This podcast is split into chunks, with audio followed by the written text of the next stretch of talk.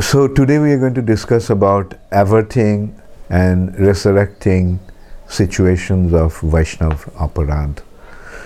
Sri Chaitanya Mahaprabhu warned his devotees and followers to be very, very careful about not committing Vaishnava Aparadha. And among all the offenses, among all the Vaishnava Aparadhas, blaspheming the devotees is considered to be the worst of all. That is called Hati Mata Aparadha. In Sanskrit, Hati means elephant and Mata means mad. So this is a mad elephant offense. Now if we consider that Krishna consciousness is the cultivation of the devotional creeper, and it's a garden, and in a beautiful garden this devotional creeper is growing, flourishing, and if a mad elephant enters into that garden, then what will happen? Everything will be destroyed. The mad elephant will destroy all the trees and plants there. Srila Prabhupada actually repeatedly requested his followers not to commit this Vaishnava Aparadha, the mad elephant offense. Actually, respect for the Vaishnava is the most important consideration of Krishna consciousness. It is by respecting the Vaishnavas that one makes spiritual advancement. Even Krishna himself said that those who think that I am, that they are my devotees, I am their worshipable Lord, I don't consider them to be my devotees. But those who consider my devotees to be their worshipable Lord, if they worship my devotees, if their devotees my devotees, then they are my real devotees. So in this way, Krishna actually made it very, very clear how to make spiritual advancement. Like becoming just direct devotee of Krishna is not the way to make spiritual advancement. We have to approach through Krishna's devotees. And Lord Shiva told Parvati that Aradhananang Sarvesham Vishnur Aradhanang Param. Of all kinds of worship, worshipping of Vishnu is the highest. But Tasmat Paratarang Devi. Devi, even superior, even higher than that worship of Vishnu is Tadiyanam Samarchanam, the worship of his devotees. So that's why, like, approach to the devotees is the perfect means for making spiritual advancement, perfect means to approach Krishna. Therefore, it is very important that we are careful about how we treat other devotees. Srila Prabhupada, in that respect, in a class in Nectar of Devotion, he mentioned, so when one is advanced, he can see the importance of devotees. Advanced devotee never disobeys or disrespects another devotee. Disrespect to another devotee is a great offense. Vaishnava Aparadha is very serious offense. Therefore, we teach to address among the devotees, Prabhu, Prabhu, such and such Prabhu. This should not be simply spoken by the lips. It should be realized. Everyone should think other devotee as his Prabhu or master, not that he should try to become master. And the respect to the devotee should be so serious, so heartfelt. The relationship with the devotees should be so heartfelt that even when one is worshipping the deities in the temple, say in the Arati, Pujari is offering Arati to the deities, and if at that time a devotee comes in, who is honorable, respectful and close to him, then it's been allowed that he can even stop worshipping the Lord to greet the devotee, to receive the devotee. So this is the standard. And there are four considerations in this respect about how to avoid Vaishnava Aparadha. The first consideration is adjust misunderstanding on the basis of common connection to Krishna. How should we develop our relationship with the other devotees? On the basis of Krishna.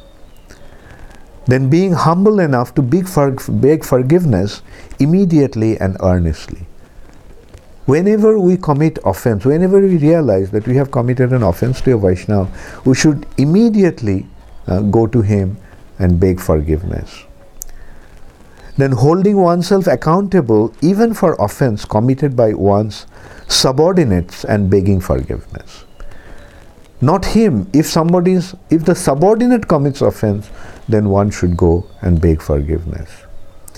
And clarify the situation by proper communication to avoid this kind of misunderstandings. So, how to adjust misunderstanding on the basis of common connection to Krishna? It's a common connection to Krishna. How to avoid offenses? Through common connection.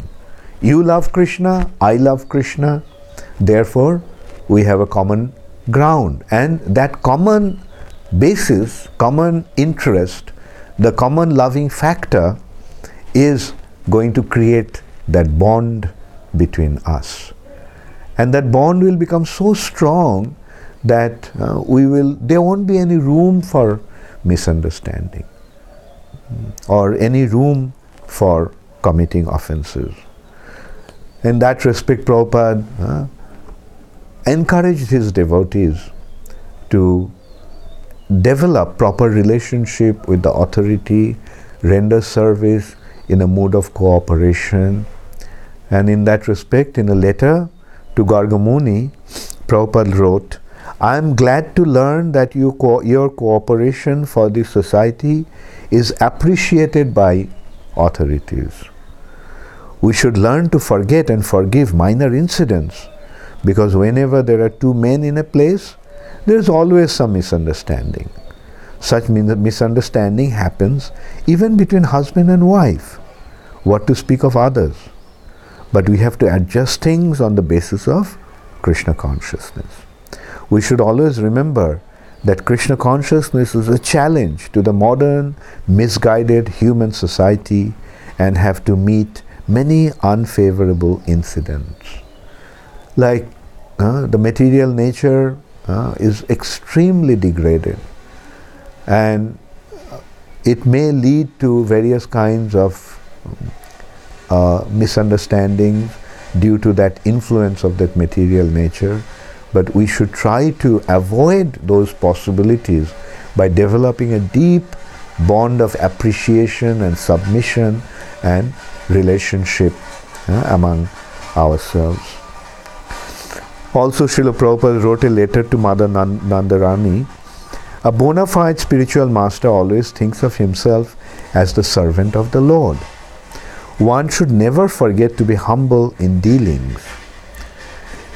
If every one of us would conduct our business on that spirit of Prabhu and servant, then there is a very little chance of being misunderstood.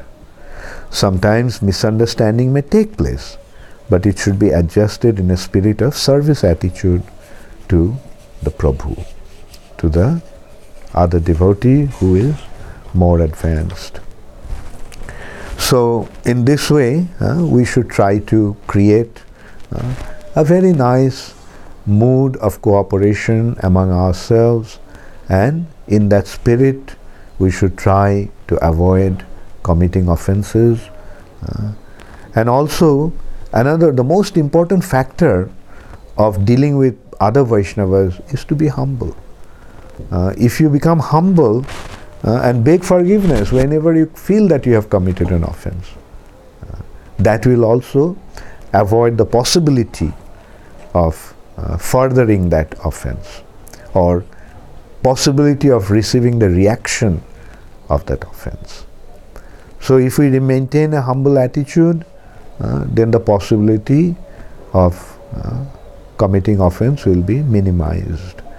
And the advice Prabhupada is giving is that whenever you feel that you have committed offense to somebody, immediately go to him and beg forgiveness.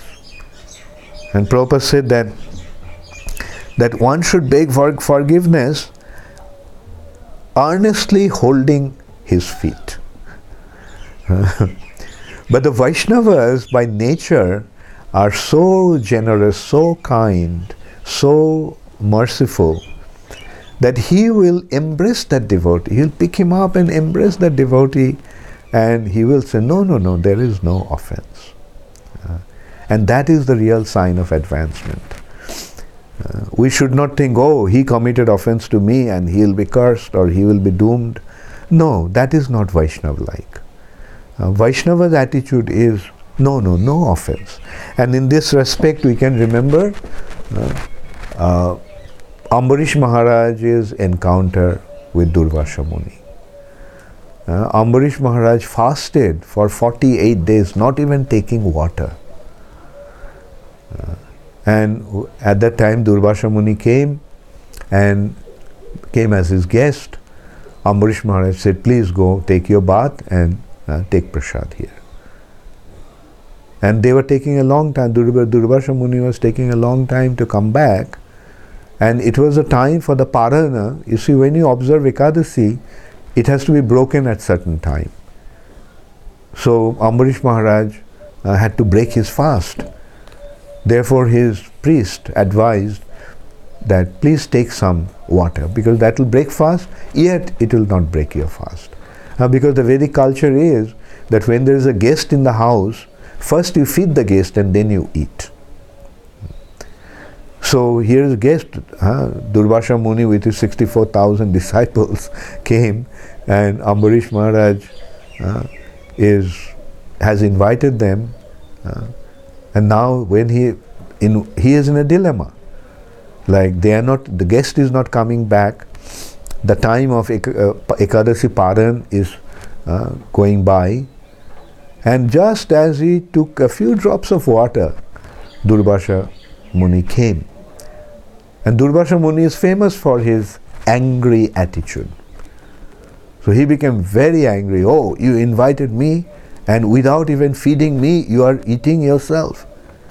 And so he immediately tried to curse him and kill him.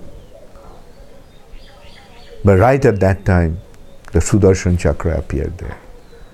Sudarshan Chakra was about to sever the head of Durvasa Muni. This is how dangerous Vaishnava Aparadha is. And Durvasa Muni, with his mystic power, he could go anywhere. He went to heavenly planet, he went to Brahma, he went to Lord Shiva. But all of them said, look, we can't do anything about it. Vaishnava Aparadha is something that we cannot do anything about it. So finally Durvasa Muni went to Vaikuntha, to Narayan, and fell at his feet and said, please save me from your Sudarshan Chakra. But Narayan said, look, I can't do anything about it myself. So even Narayan cannot free one from his Vaishnava Aparadha. So then Narayan suggested, go back to the person you have committed the offense to. Go back to Maharaj Ambarish. And so Durvasa did that. He went back to King Ambarish, fell at his feet and begged forgiveness. But what did Ambarish Maharaj do? Picked him up, embraced him and said, no, no, no, there is no offense. You are such an exalted personality. I am your worship. I am your humble servant. You please don't speak like that. And then only the Sudarshan Chakra resisted. So this is how dangerous Vaishnava Aparadha is, and this is how one must save himself. One must protect himself from committing Vaishnava Aparadha, because Vaishnava Aparadha can very easily destroy one's spiritual life. So another consideration is, when there is a possibility, when there is an aparadha committed by the subordinate, the superior should hold himself responsible for committing that aparadha. because he is his subordinate. He is supposed to train him properly. So when a subordinate commits the offense, the principal considers himself responsible. And in that respect, Srila Prabhupada wrote a letter to Narayan Maharaj. Narayan Maharaj is Prabhupada's godbrother's disciple, Srila Keshav Maharaj's disciple, and Prabhupada had a very intimate relationship with him. And one of the devotees from America, when he went to India, he met with Narayan Maharaj, and I don't know, he committed some offense. Prabhupada got to know about it, and then Prabhupada is writing to Narayan Maharaj. I came to know that my disciple Chandrasekhar from Delhi wrote you a letter. Chandrasekhar sent me a copy of your reply to him. In that letter, I came to know that foolish Chandrasekhar had blasphemed you. Fools do not know how to honor Vaishnavas. By your greatness, please excuse him. I haven't instructed him to do such a thing. I only told him to visit you. Anyway, excuse his aparadha. Chandrasekhar is a good man, but out of foolishness, he used bad words to you. You please forgive him and me by your good qualities. So this is how Prabhupada is teaching his followers. Apone achori Prabhu jibere shikhai. By acting himself accordingly, he is teaching. He is showing us how one should deal with other Vaishnavas. Although Narayan Maharaj is junior to Srila Prabhupada, but Prabhupada is begging forgiveness for him, from him, not the offense that he committed, but one of his disciples have committed. Therefore, whenever there is a situation like that, we should be very careful and avoid that offense. And the last point in this respect is that clarify the situation by proper communication. The communication, oftentimes the misunderstandings are created by lack of communication or miscommunication. Therefore, we should be very careful to communicate properly. And that Prabhupada actually is writing a letter to one Mr. Patel in Bombay. Prabhupada is saying, I am very sorry for any inconvenience that has come upon you due to the misunderstanding. So there was a misunderstanding, and Prabhupada is clarifying that misunderstanding. I did not receive any letter from you until now about the situation, so I was not aware fully of the circumstances as you have given them. Your son should stay with you and abide by your instructions. I'll be coming there in April, and I'll be more than glad to meet with you and your son at the time if you so wish. Again, I'm sorry for any misunderstanding that may have occurred. So here is a person. There may have been some sort of miscommunication resulting to some misunderstanding, and although that person was not even a devotee, but Prabhupada is so exemplary in his behavior that he is clarifying the miscommunication through proper communication. And another letter to Hayagriva. Prabhupada is writing, actually Hayagriva Prabhu left ISKCON, and he was one of the early devotees, early disciples, and he was a very close friend of Kirtananda Swami, and there were some difficulties, and Hayagriva left the movement.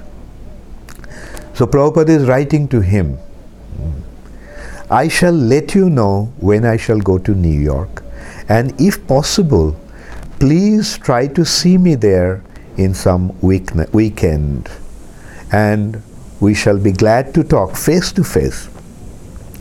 What is actually the misunderstanding between ourselves? Like Prabhupada, he is Prabhupada's disciple, but Prabhupada is so humble that he's requesting him, please come there and we'll talk to each other and find out what the misunderstanding is, and we'll try to overcome it. I do not think there is any misunderstanding on the principles, so we can join again as before, and combinedly we can work for pushing on the movement of Krishna consciousness in your country. So this is how generous, this is how wonderful Srila Prabhupada was dealing with even his disciples. And it is not only a matter of committing Vaishnava Aparadha, we should actually be concerned about just dealing with people. Our dealing should be exemplary, our dealing should be perfect, so that a very wonderful spiritual atmosphere is created where everyone is happily situated, rendering their service to the Supreme Personality of Godhead.